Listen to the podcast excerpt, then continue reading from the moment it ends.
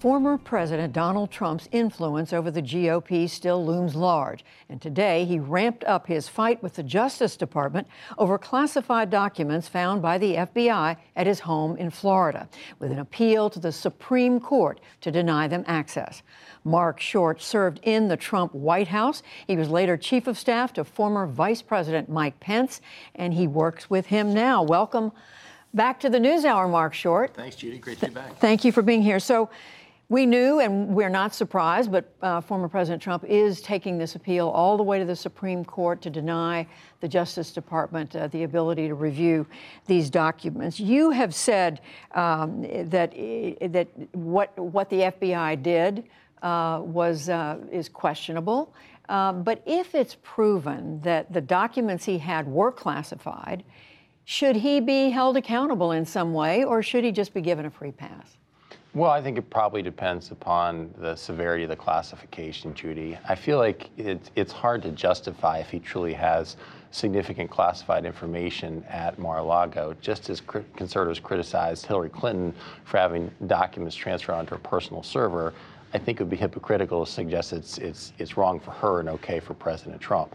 Having said that, you know, Hillary wasn't prosecuted, and I think that there are concerns about the politicization of the DOJ, and I think there were when President Trump was was came into office because I think that Jim Comey at the time clearly had a political agenda. I think that they were pushing a false dossier, and Jim Comey lied to him in his very first conversation when he said that you're not a target of our investigation. So I think it's natural for conservatives to have questions about the politicization of DOJ and to allow the president to carry out his, his legal avenues all the way to Supreme Court. So let's talk about what you're doing now. Uh, you are continuing to work with former Vice President uh, Pence, um, his organization, uh, nonprofit organization Advancing American Freedom. You've said that you don't think he's going to make a decision until next year about whether he's going to run for president again. But do you think the odds are that he will? I think he's encouraged, Judy, by traveling the country and the feedback that he gets and the candidates he's campaigning for. Uh, I think he's encouraged because he believes that there's something else he can continue to give to the American people. But I think this is a very personal decision for him and his wife, and I think that the way they've always considered every opportunity he's had, whether it's running for Congress, running for governor, serving on the ticket with Donald Trump, was was to pray about it and say, are we being called to serve? Is this something we're feeling is is our next step? And I think that right now his focus is going to be on the midterms. Last night he was in Kentucky and part of an event raising resources for five different House candidates. Uh, this week on Thursday he'll be in New Mexico campaigning for the Republican candidate there. He's traveling the country looking to try and make sure Republicans win this midterm. That'll take care of itself sometime in the future. And I do want to ask you about the midterms, but I also want to ask you about the January 6th committee. You have testified before them uh, in uh, behind closed doors. Uh, do you think there? What do you think there's any possibility that former President, former Vice President Pence would do so? I mean, they've done a lot of work. You've said what they've the committee structure is as partisan.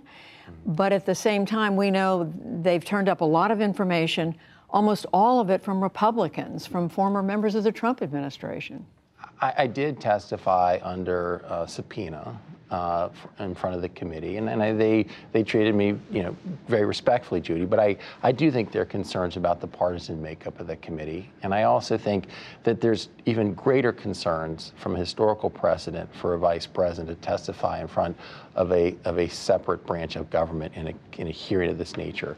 Um, I think that uh, that it would create a great challenge for the future because if Vice President Pence is compelled to testify in front of a committee like this, what does that mean for future president vice presidential relationships? How will a president trust the counsel he or she is receiving from a vice president that is going to be private?